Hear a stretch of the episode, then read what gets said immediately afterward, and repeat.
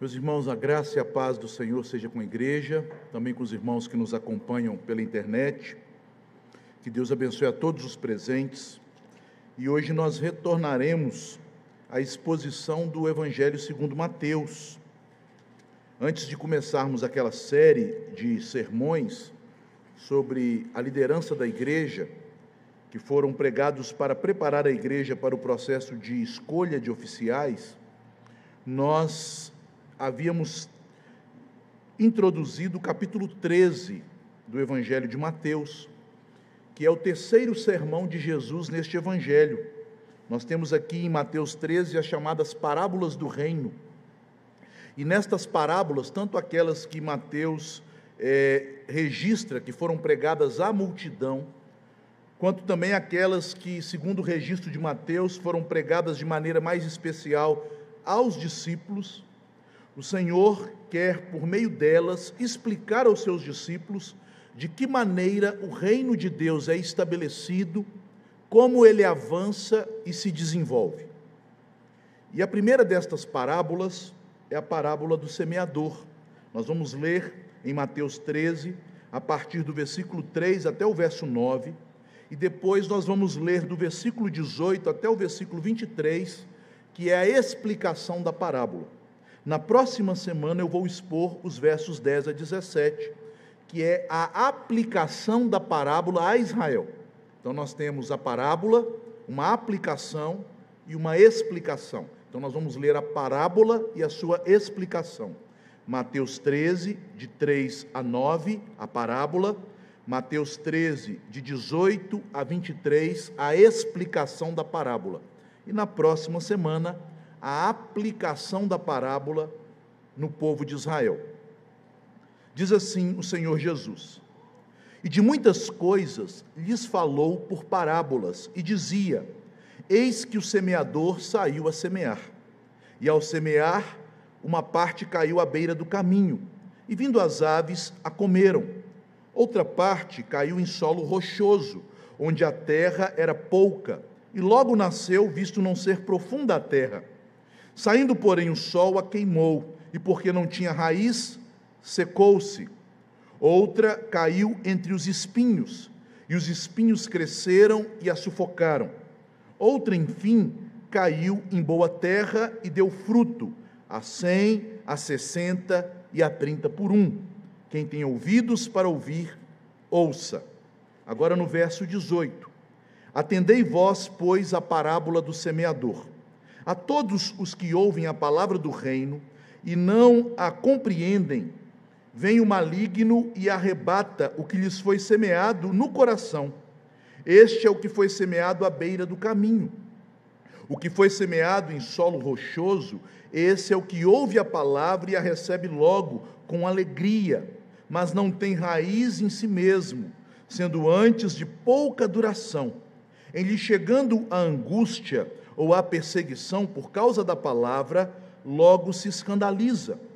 O que foi semeado entre os espinhos é o que ouve a palavra, porém os cuidados do mundo e a fascinação das riquezas sufocam a palavra e fica infrutífera.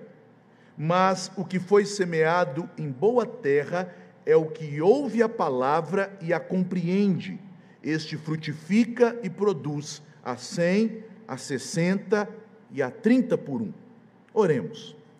Senhor Deus, Pai bendito, nós suplicamos a Ti a ajuda do Teu Espírito Santo, que é o único que pode preparar o nosso coração para a semente da palavra. Nosso coração é como uma terra dura, compacta, na qual a semente não penetra, ou então como uma terra arenosa, pedregosa, que não permite que a semente crie raízes ou ainda como uma terra cheia de ervas daninhas e espinhos, que competem com a boa semente para que ela não frutifique. Somente o teu espírito pode quebrar e arar o nosso coração, nos humilhando, nos fazendo desconfiar e desistir de nós mesmos e confiarmos apenas na tua graça. Somente, ó Deus, o teu espírito pode tirar toda sorte de pedras, pedregulhos e coisas ruins que não permitem que a tua palavra faça, ó Deus, frutificar em nós, produzir em nós a tua graça e o teu poder. Somente o teu Espírito pode nos dar um coração bom e reto, um coração que ouve a palavra, que recebe, que retém, que compreende, que persevera em praticar a tua palavra. Por isso, a Deus, nós te pedimos que nesta noite, a proclamação da palavra do Senhor produza em nosso meio verdadeira conversão. Livra aqueles que estão debaixo do alto engano, julgando que estão em Cristo, mas ainda permanecem debaixo dos seus pecados, porque não perseveram em seguir a Jesus. Tem misericórdia, ó Deus, e abra os olhos espirituais, abra, ó Deus, os ouvidos para que ouçamos a voz do Senhor, abra o entendimento para que compreendamos o Evangelho e o sigamos. Assim nós te pedimos, ó Deus, que o Senhor tenha misericórdia de nós. Em nome de Jesus oramos. Amém. Meus irmãos, no período da reforma, uma das doutrinas bíblicas, uma das verdades bíblicas mais estudada, juntamente com a justificação, que é a maneira como Deus perdoa pecadores imundos, tornando o impuro puro, tornando injusto justo, pela imputação, pela aplicação dos méritos de Jesus naquele que não merece nada. Mas uma das outras doutrinas que foi tão estudada quanto a justificação foi a doutrina sobre a fé salvadora porque o meio pelo qual o pecador recebe a justiça de Cristo é a fé. E na Idade Média havia uma grande incompreensão do que consiste a fé.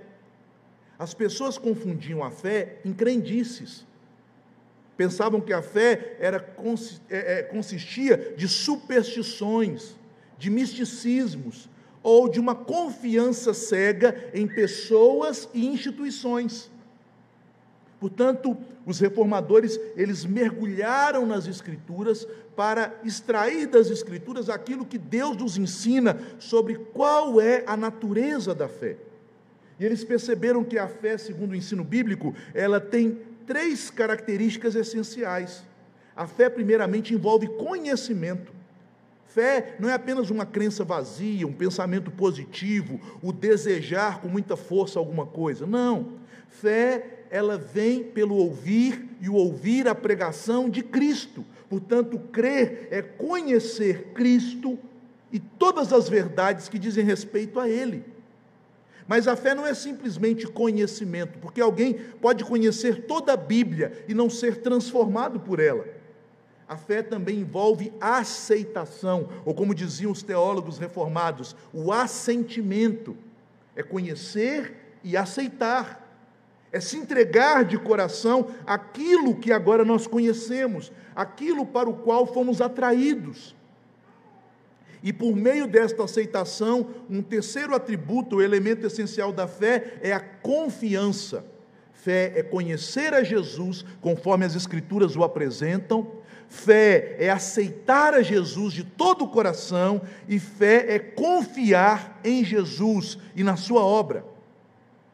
Mas passado alguns anos da reforma, na verdade, duas gerações da reforma, aqueles que eram pessoas procedentes, filhos, herdeiros da primeira geração de reformados, eles começaram a se tornar crentes nominais, isto é, eles se declaravam crentes, professavam sua fé, nasceram em países em que a igreja reformada era dominante, mas eles não davam testemunho de uma fé que havia transformado a sua vida.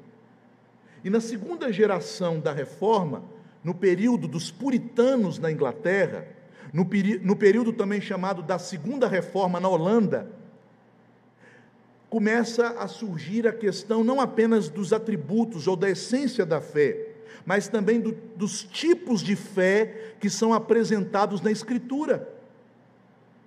E os estudiosos daquela época perceberam que a Escritura nos apresenta pelo menos quatro tipos de fé.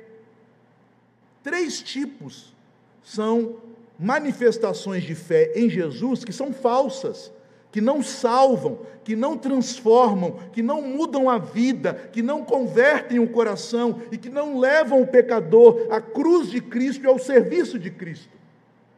É uma fé superficial uma fé que não entra e penetra no mais profundo da alma humana. Primeiramente, eles identificaram esse tipo de fé no livro de Tiago, quando Tiago declara aquelas pessoas que se diziam crentes, mas que não produziam boas obras de conformidade com sua fé, que a fé deles era semelhante à fé dos demônios. Tiago dizia: Você crê em Deus? Você faz bem, porque até os demônios creem e tremem. E eles chamaram esse tipo de fé meramente intelectual de fé histórica. São pessoas que creem na história do Evangelho, que acreditam que Jesus veio ao mundo, que Ele é o Filho de Deus, que Ele existiu, que Ele morreu, que Ele ressuscitou, mas isto não transforma a vida destas pessoas. É uma fé puramente da cabeça, mas que não penetra o coração, que não transforma a, as atitudes. É a fé intelectual, é a fé histórica, é a fé dos demônios. Eles identificaram também um outro tipo de fé falsa eles viram que há um tipo de fé que é suficiente para receber um milagre ou fazer um milagre. Jesus nos fala disso ao final do Sermão da Montanha, daqueles falsos profetas que no último dia, ao serem lançados na condenação eterna, dirão: Senhor, em teu nome fizemos muitos milagres, em teu nome expulsamos demônios, em teu nome profetizamos. E Jesus então responderá: Apartai-vos de mim, vós que praticais iniquidade, porque não vos conheço, porque eu não tenho relacionamento com vocês. Eles criam em Jesus para operar milagres, mas eles não tinham uma fé para serem salvos pelo Jesus Todo-Poderoso, que fez milagres. É a fé dos dez leprosos, ou melhor, dos nove, que não voltaram para agradecer. Quando Jesus curou aqueles dez leprosos, os dez suplicaram a Jesus que ele os curasse, os purificasse. Eles criam que Jesus tinha poder para curá-los. Mas apenas aquele que voltou, se prostrou, adorou a Jesus como Deus e agradeceu a ele pela cura, somente a esse Jesus diz: A tua fé te salvou. Portanto, é possível ter esse tipo de fé que não salva, uma fé de que Deus pode me agraciar com um milagre, uma fé que me capacita até a receber este milagre, mas que não produz salvação. Em Deuteronômio 13, a palavra de Deus nos diz que Deus muitas vezes permite que um milagreiro realize sinais para provar o coração do homem, se ele crê em Deus ou nos sinais. Está lá em Deuteronômio 13. Depois você confira em sua casa. E há o terceiro e mais perigoso tipo de fé falsa. Aquela que Calvino chamou de fé provisória, quando ele expôs, quando ele explicou a parábola do semeador. E esta fé nos é descrita aqui com três similitudes, com três comparações. Falando da parábola, os estudiosos das parábolas dizem que esta é a parábola das parábolas. E é por esta razão que ela aparece nos três evangelhos sinóticos: Mateus, Marcos e Lucas. E ela aparece nestes evangelhos sempre com a explicação, que não é algo comum nas parábolas. Geralmente as parábolas vêm sem ser explicadas. E mais do que isto, como acontece aqui em Mateus, ela é uma parábola de abertura porque através dela nós podemos ter luz do Evangelho, luz da palavra de Deus e da revelação, para compreendermos as parábolas que vêm na sequência. Como se ela desse o tom, como se ela fosse o maestro que conduzisse os crentes no entendimento e na compreensão das demais parábolas, principalmente daquelas que não têm uma explicação acrescentada ou a, a, a, ao lado delas. Esta parábola, segundo alguns intérpretes, ela é composta de quatro comparações, todas elas ligadas pela ideia do semeador. Uma ideia que já não faz parte do nosso cotidiano, porque nós somos pessoas urbanas, e nem mesmo do cotidiano daqueles que vivem no campo, porque no campo hoje as coisas já são bem diferentes. Já temos a mecanização do campo, já temos toda uma estrutura industrial no campo. E aqueles que ainda se aventuram a plantar um feijãozinho, um milho, fazem com muito cuidado porque a semente está cara e tentam colocar em cova por cova e não lançá-la a esmo. Mas naquela época, devido às grandes extensões dos campos de cereais, de trigo, de cevada, não havia essa possibilidade de fazer pequenas covas em vários alqueires de campo e sair colocando sementinha cova por cova. Isso era praticamente impossível. E o semeador então vinha com uma sacola, um bornel, um bornal, e ele saía lançando a semente. E nem toda semente era aproveitada. Três tipos de semente aqui não são aproveitadas e um tipo será aproveitada. Na verdade, três tipos de semente não são aproveitadas, não pela qualidade da semente, porque a semente sempre é a mesma, mas pela qualidade do solo. Portanto, o foco não está nem no semeador e nem na semente. O foco da parábola se encontra nos tipos de solo. Jesus conta esta parábola do reino para explicar aos seus discípulos por que o evangelho, até este momento, na medida em que ele avançava e se espalhava, ele não apenas fazia novos convertidos, mas também produzia adversários, perseguição, inimizade e até escândalos. Porque na medida em que os discípulos cumpriram a sua missão, conforme Jesus designou a eles no capítulo 10, quando ele envia os seus apóstolos, eles perceberam que juntamente ao avanço do evangelho havia também um avanço do escândalo, da perseguição e da oposição. Portanto, ao focar a parábola nos tipos de solo, e não no elemento semeador ou a semente, Jesus quer que os discípulos entendam que o reino vai avançar, que a palavra de Deus vai alcançar corações e transformá-los, vai produzir bons frutos e fazer aquilo que apraz ao Senhor. No entanto, há também aqueles que recebem a semente de forma errada, porque o solo não está pronto. E o solo aqui é uma figura do coração, conforme a explicação que nós encontramos a partir do versículo 18, quando Jesus diz: Atendei vós, meus discípulos, a parábola do semeador. Jesus, então, nestas quatro comparações, ele nos fala da fé verdadeira e da fé falsa. As três primeiras comparações, ou os três primeiros tipos de solo, eles são solos que descrevem esta fé provisória uma fé em Cristo, mas que não transforma o coração e que não produz mudança de vida. E a quarta é, é, é, similitude, que fala do quarto tipo de solo, nos descreve a fé salvadora, a fé que procede do Espírito Santo, que muda o coração e que transforma a vida do pecador. Jesus queria com isso estimular os seus discípulos para que eles não desistissem à medida em que eles percebessem falsas conversões. Pessoas que um dia estão entusiasmadas com o Evangelho, cheio de alegrias, motivadas, fazendo discipulado, recebendo o batismo, fazendo sua profissão de fé, e no outro dia saem da igreja, abandonam o barco, desistem de tudo, ou ainda permanecem, mas permanecem de uma maneira totalmente estática, sem produzir frutos, sem demonstrar nenhum sinal da graça na vida delas. Eu não sei o que mais desanima um pastor: se é o crente que vai embora ou se é o crente que fica e não frutifica. As duas coisas produzem no coração dos obreiros profundo desalento. E Jesus quer dar aos seus discípulos esta maturidade para compreender que as coisas haverão de ser assim, mas eles deveriam focar no trabalho de cultivar o Evangelho no coração daqueles que de fato abraçam o Evangelho pelo poder do Espírito e produzem frutos. Porque nós temos a tendência de sempre ver o copo meio vazio, né? Se tem três que não creem, tem um que crê. Cuida do que crê. Se tem três que não querem perseverar, há aqueles que perseveram. Cuidem dos que perseveram. Esta é a ideia que o Senhor passa aos seus discípulos.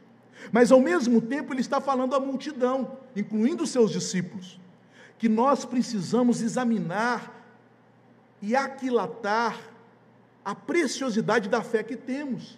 Se ela de fato procede do Espírito Santo e de Deus, ou se ela é simplesmente uma convicção humana, produto do nosso coração, da nossa mente, e que por isso não permanecerá diante dos obstáculos, das dificuldades da vida. Vejamos, meus irmãos, primeiramente, os três tipos de fé provisórias. A, aquela, aquela crença, aquela fé que não permanece, que não persevera, que não produz fruto, que não transforma. Em primeiro lugar, a fé vazia, que é descrita como a palavra, e nós sabemos aqui pela explicação que a semente é a palavra de Deus, o evangelho e a lei, as verdades da graça do Senhor, as verdades que dizem respeito à salvação do pecador por meio de Cristo e à nova vida por meio do Espírito Santo, em obediência a Cristo como Senhor, que cai naquele solo que fica à beira da lavoura, aquela parte onde os trabalhadores caminham no dia da colheita e que de tanto ser pisoteado, aquele solo que havia sido arado, removido pelo arado, estava fofo, agora por ser pisado, ele se torna compacto, se torna duro. A fé vazia é aquela que alcança um coração duro. Um coração que, ao ouvir algumas verdades do Evangelho, se entusiasma, porque vejam, a palavra chega ao coração. Deus te ama. Que maravilha. Jesus morreu por você. Que coisa linda. Você tem que guardar o dia do Senhor. Aí não. Aí parou. Não gostei disso não. É assim que é a fé vazia. Uma fé que se abre para as bênçãos, mas que é dura ao receber as obrigações, os deveres. E o inimigo então trabalha neste coração para endurecê-lo. O que é um coração endurecido? Um coração empedernido? É um coração que não obedece ao Senhor, como diz o salmista: Se hoje ouvirdes a voz de Deus, não endureçais o vosso coração. Ele rejeita os mandamentos da lei de Deus. Você tem que perdoar o seu irmão. Ah, isso eu não quero. Você tem que ser dizimista fiel. Sai para lá. Aí ele começa a inventar desculpas para não abraçar o evangelho em sua inteireza. Satanás começa a esvaziar o conteúdo da fé, tirando do coração a convicção de que toda a Bíblia é a palavra de Deus, de que toda a Bíblia, de que toda a Escritura é inspirada por Deus, de que toda a Bíblia foi inspirada por Cristo aos profetas e apóstolos, e ele passa a selecionar o que lhe convém. Esta é a fé vazia. Ela é vazia porque a Bíblia não penetra. E não é esta a obra de Satanás produzir incredulidade? Não foi isto que ele fez na tentação da mulher, conforme podemos ler em Gênesis 3, quando ele coloca em dúvida a palavra de Deus, até chegar à mentira, dizendo: Se você comer deste fruto, Eva, certamente não morrerás. Ele faz isto, elimina a palavra. Ele começa a lançar na sua mente: ah, isto é a opinião do pastor. Ah, esta igreja é radical. Este pastor, ele está sendo muito duro.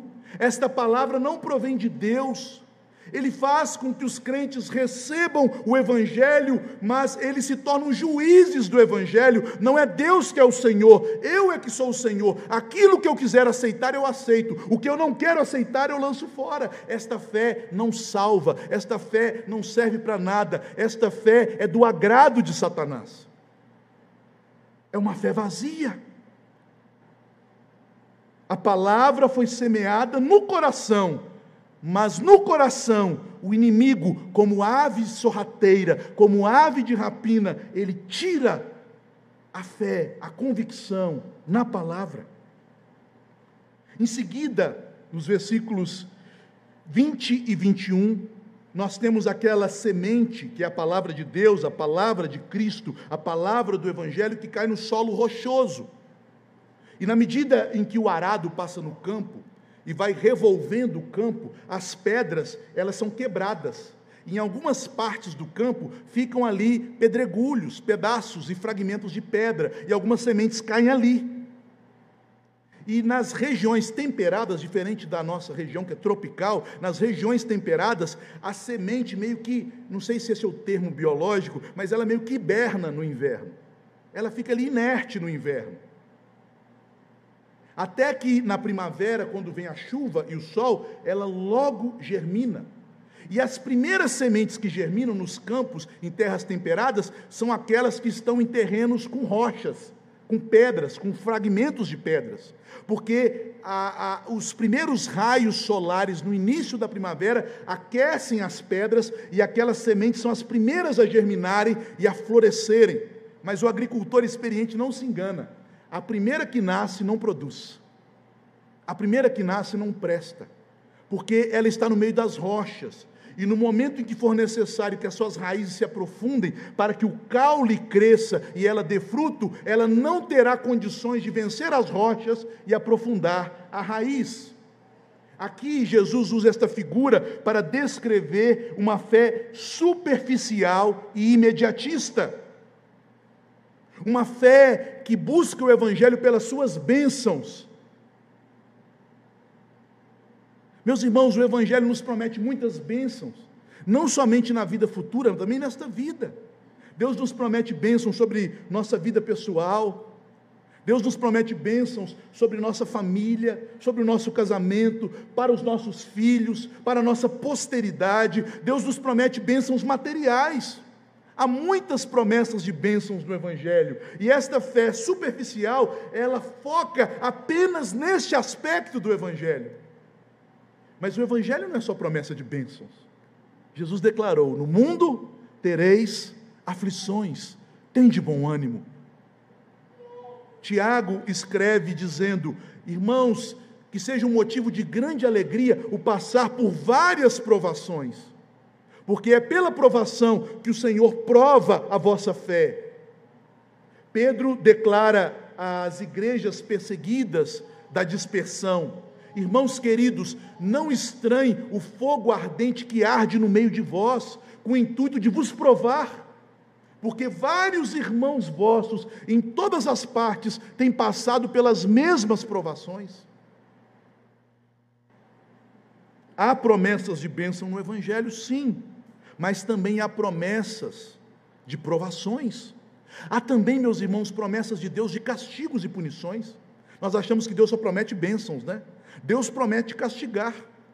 No segundo mandamento, Deus diz que aqueles que não guardam seu culto de maneira intacta, segundo aquilo que ele estabeleceu, ele promete amaldiçoar até a terceira e quarta geração daqueles que me aborrecem. Ele promete se vingar daqueles que tomam o seu nome em vão. Ele promete também estas coisas. Ele promete a vara para os filhos desobedientes, conforme nós podemos ler em Hebreus no capítulo 12. Portanto, esta fé é superficial e imediatista. Ela confia em Cristo, achando que em Cristo ele terá apenas acesso às bênçãos de Deus. Mas enxergando, diz o texto, a angústia ou a perseguição por causa da palavra, ela se escandaliza, e a raiz da palavra escandalizar é tropeçar, ela tropeça.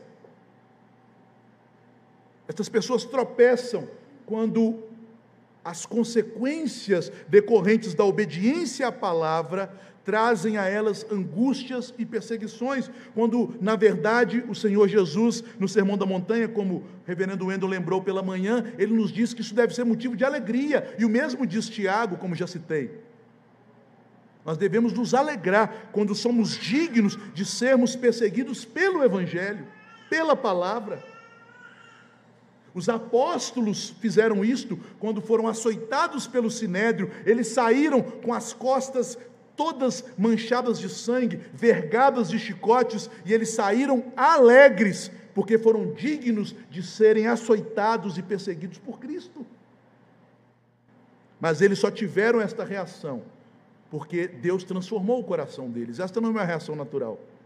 Naturalmente, queridos irmãos, quando as consequências difíceis do Evangelho nos acometem, nós tendemos, diante desta angústia, desta perseguição por causa da palavra, nós temos a tendência natural de tropeçar, de vacilar, de escandalizar, porque a fé que é produzida pela natureza humana, ela é sempre imediatista, ela é sempre superficial.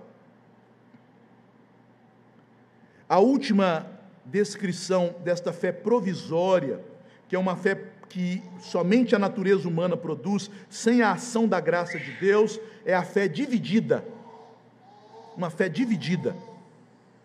E eu creio que esta é a pior manifestação desse tipo de fé, porque é mais difícil de identificar.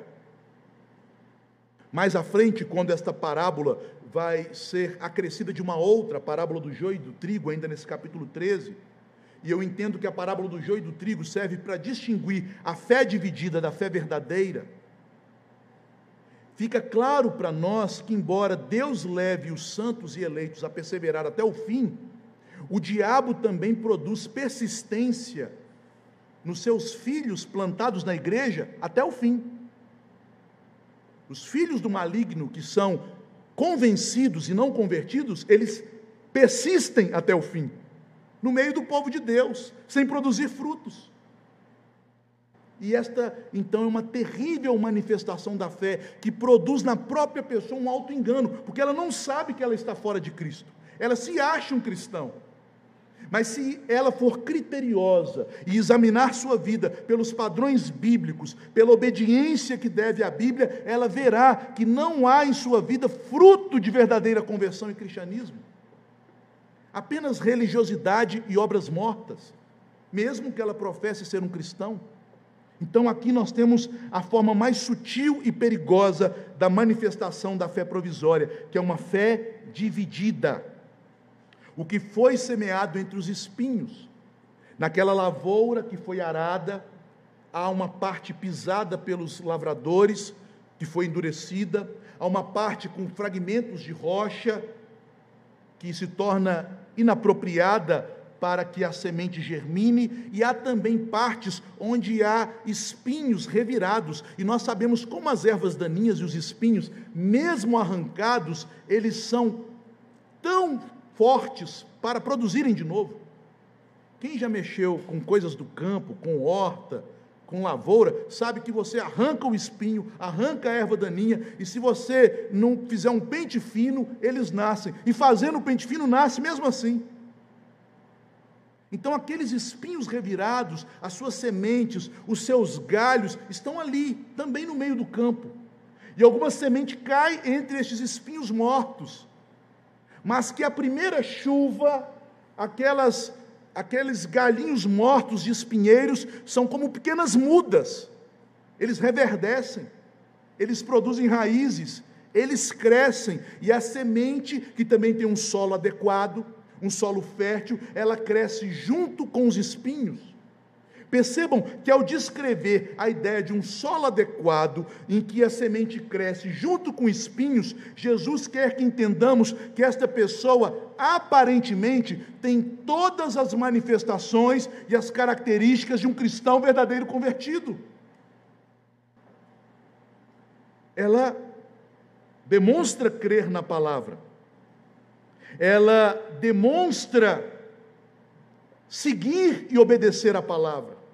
Ela não nega as verdades da palavra, mas ela tem um coração cheio de espinhos, de cardos e de abrolhos. Ela tem um coração dividido. Porque, embora ele possa ser um excelente cristão nos seus atos religiosos e espirituais, o seu coração é dominado por ídolos pelos cuidados do mundo, pela fascinação das riquezas, pelo desejo de viver para os prazeres desta vida, ao invés de ter os desejos de servir ao Senhor nesta vida e usufruir dos prazeres da vida eterna. E quantos que estão na igreja são assim?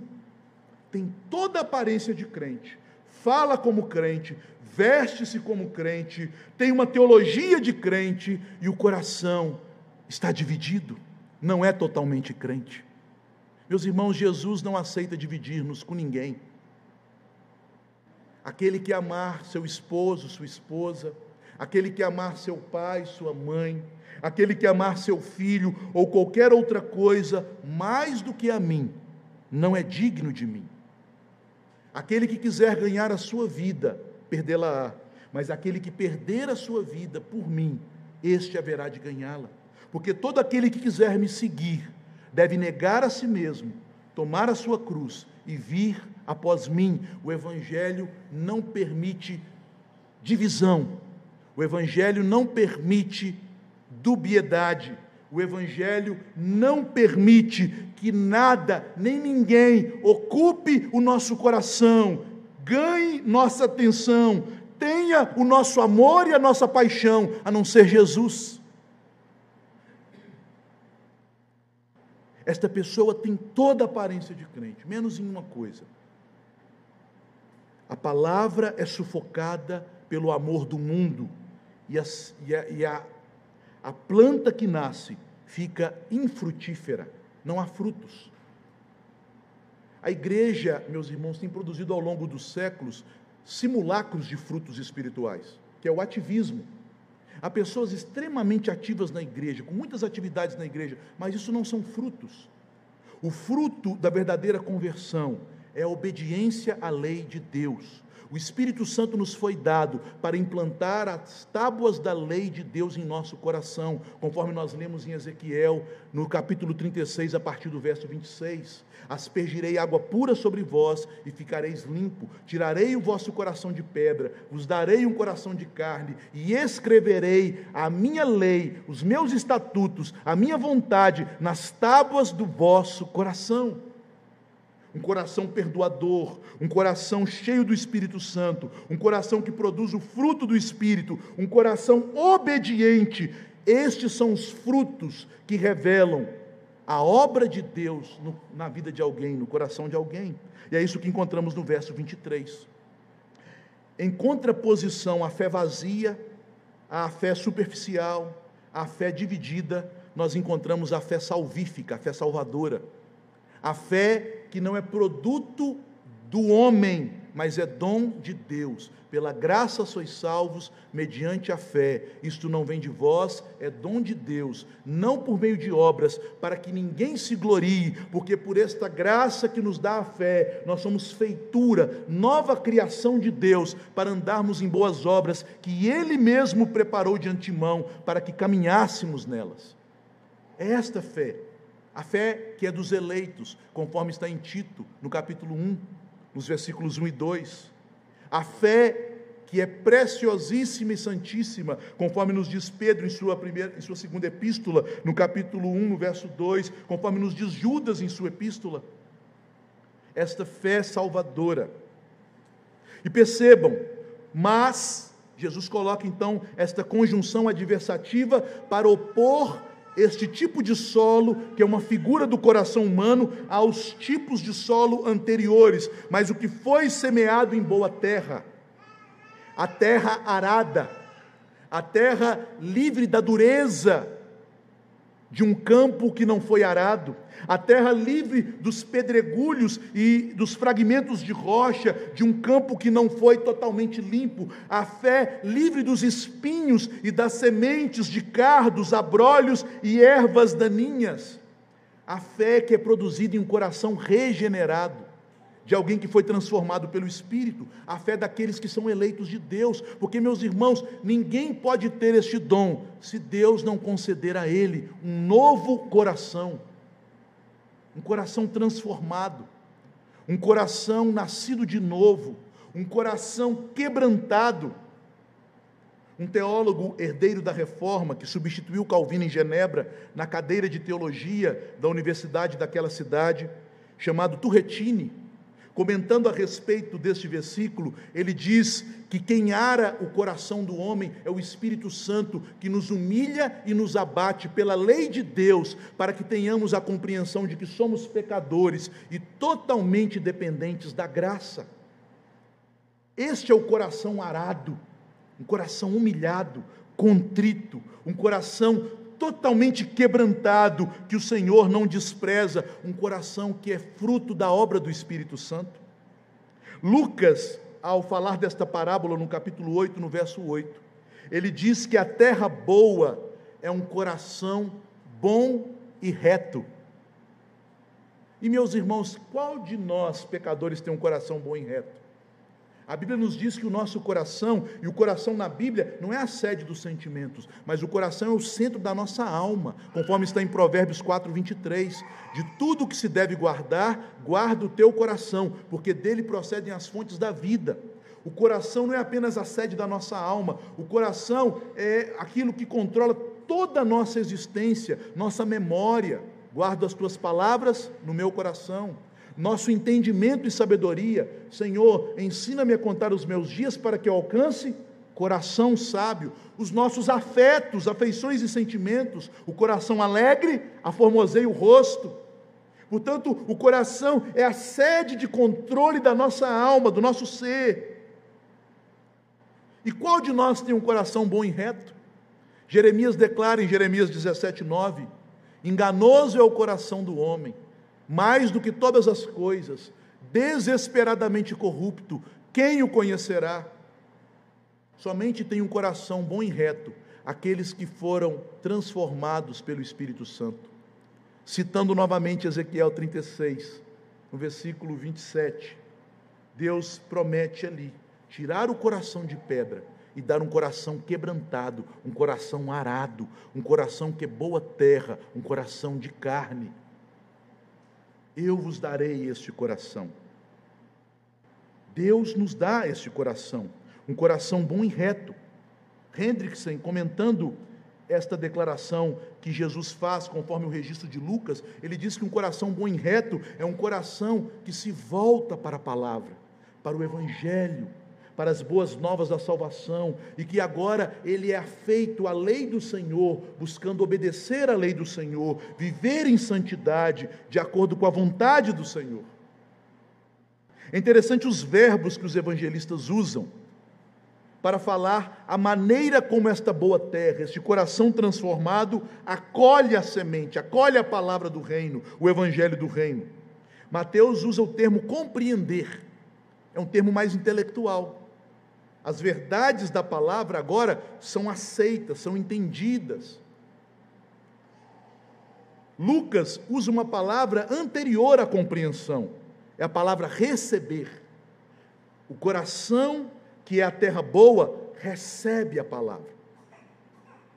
E Marcos usa a palavra reter. Lucas também nos fala de perseverar. Portanto, o coração transformado pelo Espírito Santo, ao ouvir a palavra de Deus, a palavra do Senhor, ele retém, recebe, compreende e persevera na palavra. E meus irmãos, esta é a demonstração de que você de fato é um crente. O seu grau de comprometimento com a palavra, porque ser crente é ser crente na palavra se eu recebo a palavra, se eu retenho a palavra, se eu compreendo a palavra, entendo o que Deus quer de mim, e eu persevero, mesmo com minha pecaminosidade, com minhas imperfeições e defeitos, em perseverar na palavra, eu sou um crente. Eu ganhei do Senhor o maior tesouro, um coração transformado um coração que pertence a Jesus, um coração que vai me levar para o céu.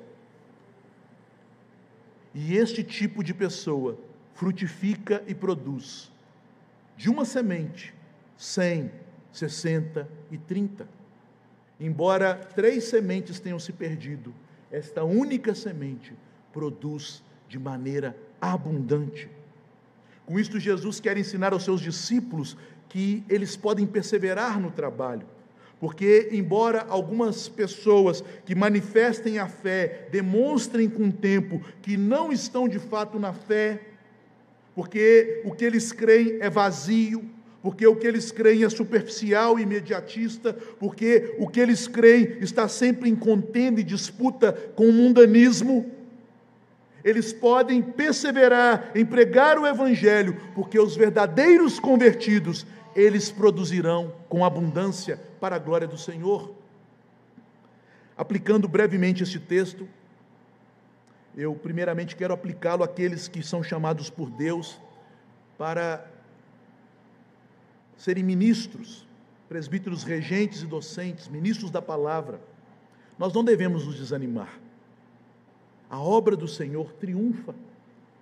Haverá, de fato, meus irmãos, pessoas que demonstrarão fé, entusiasmo, empolgação e que logo ficarão pelo caminho, mas nós fomos chamados para pastorear o rebanho do Senhor, aqueles que vão entrar na vida eterna, aqueles que foram selados pelo Espírito Santo, aqueles que receberam a fé salvadora e que vão perseverar até o fim, frutificando para a glória de Deus.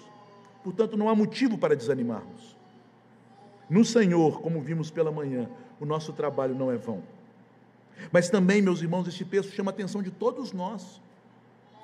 A Bíblia nos alerta em vários lugares para o perigo do alto engano. Não é a simples adesão a uma igreja, não é a simples adesão a uma estrutura eclesiástica, não é o simples professar de uma fé publicamente ou a adesão a um sistema teológico que diz que somos cristãos. Nem mesmo uma experiência que você teve garante que você já foi regenerado.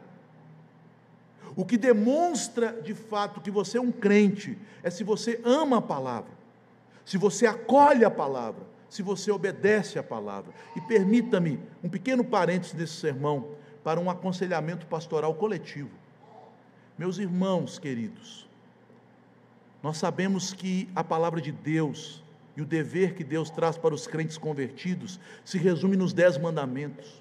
E aqueles que não permanecem nestes mandamentos e vivem em pecado, eles demonstram com isso que não foram nascidos de Deus, diz o apóstolo João. Se você tem achado que o dia do Senhor é um dia para você escolher um culto e vir, você está vivendo em pecado. De manhã e à noite nós devemos cultuar ao Senhor. Você está pecando. E se você vive em pecado, talvez você ainda não se converteu. Porque os convertidos se alegram em acordar domingo de manhã e cultuar ao Senhor e terminar esse dia cultuando ao Senhor, e guardar esse dia em santo culto ao Senhor. Não pense que pecados são apenas os, as quebras dos mandamentos contra o próximo, da segunda tábua. Pecados mais graves são as quebras dos mandamentos contra Deus, da primeira tábua. Não terás outros deuses diante de mim, não farás para ti imagem de escultura, não tomarás o nome de Deus em vão. Lembra-te do dia do Senhor para o santificar.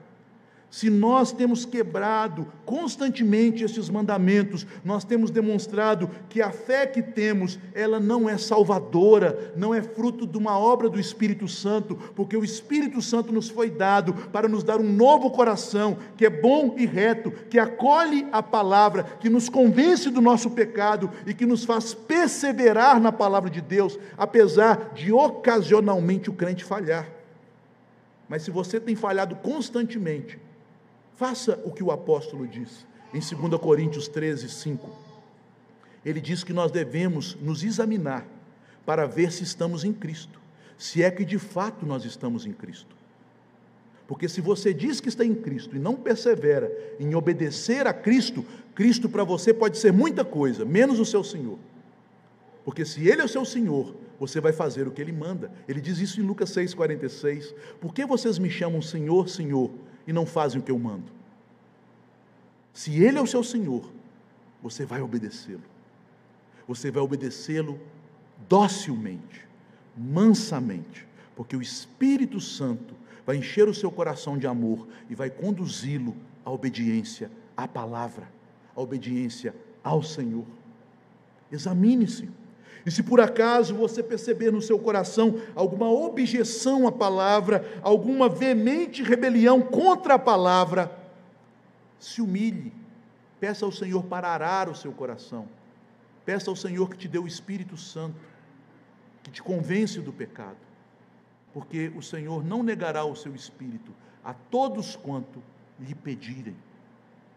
Que Deus nos abençoe, que Ele aplique esta palavra em nosso coração e, queridos irmãos, tomem este final deste sermão como um aconselhamento pastoral coletivo.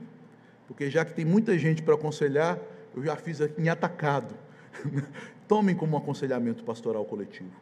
E apliquem isto à sua vida, porque isso redundará em bênção para você, para a igreja, para todos nós.